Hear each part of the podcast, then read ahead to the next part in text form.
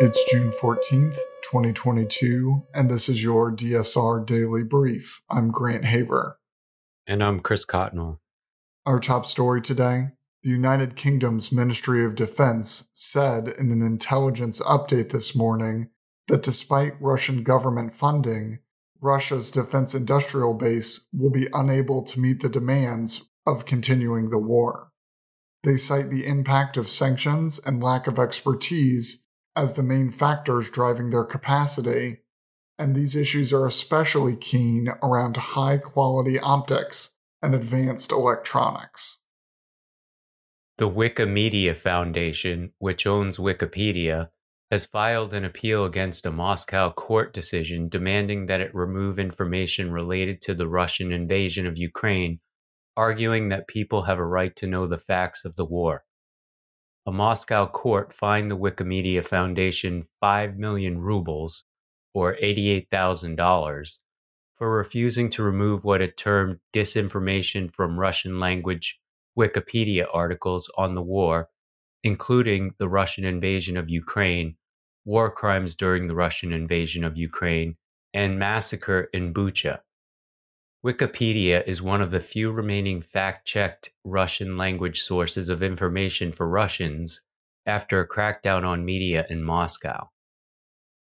NATO's Secretary General Jens Stoltenberg said Monday that the Swedish government is prepared to address Turkey's concerns as part of its bid for NATO membership.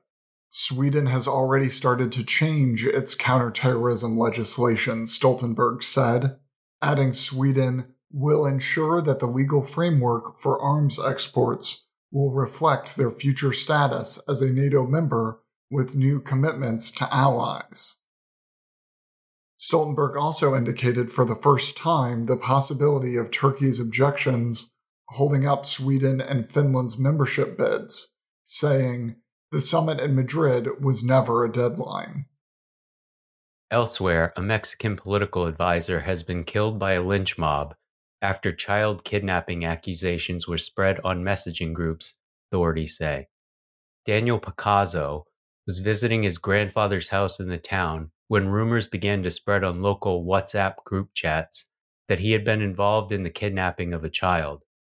According to local media, the mob then cornered and attacked Mr. Picazo and his two companions before dragging him to a local field. Police attempted to intervene and placed him in a patrol car, but were quickly overwhelmed by villagers who doused Mr. Picazo in petrol before setting him on fire. The British government on Monday introduced a bill to Parliament on amendments to the post Brexit rules that govern trade with Northern Ireland. The proposed changes include the setting up of a green channel for goods moving from Britain to Northern Ireland that are destined to stay in the UK. Goods being sent further to the EU would be directed to a red channel. The UK government has promised penalties for those who try to abuse the system and take advantage of the EU's single market from the UK. UK Prime Minister Boris Johnson said the changes would help ease pro British unionist concerns over the Brexit deal. More than 11 years after Japan's worst nuclear disaster, the government lifted evacuation orders in a section of a village previously deemed off limits on Sunday, allowing residents to move back into their homes. On March 11, 2011, 9.0 magnitude earthquake struck off the country's coast, triggering a tsunami that caused a nuclear meltdown at the power plant and a major release of radioactive material. It was the world's worst nuclear disaster since Chernobyl in 1986. In the years since, large scale cleanup and decontamination operations have allowed some residents who once lived in the former exclusion zone to return. A British government's plan to deport asylum seekers of various nationalities to Rwanda is set to go ahead after an appeals court on Monday refused to block the policy that the UN's top refugee official said sets a dangerous precedent for migrants fleeing war and oppression. Immediately after the decision by a three justice panel of the appeals court in London Boris Johnson's office said the first deportation flight would go ahead as scheduled on Tuesday. Migrant advocacy groups have attacked the policy as inhumane and illegal ever since April, when Johnson announced the plan as a way to deter people from risking their lives by paying smugglers to take them to Britain in leaky inflatable boats.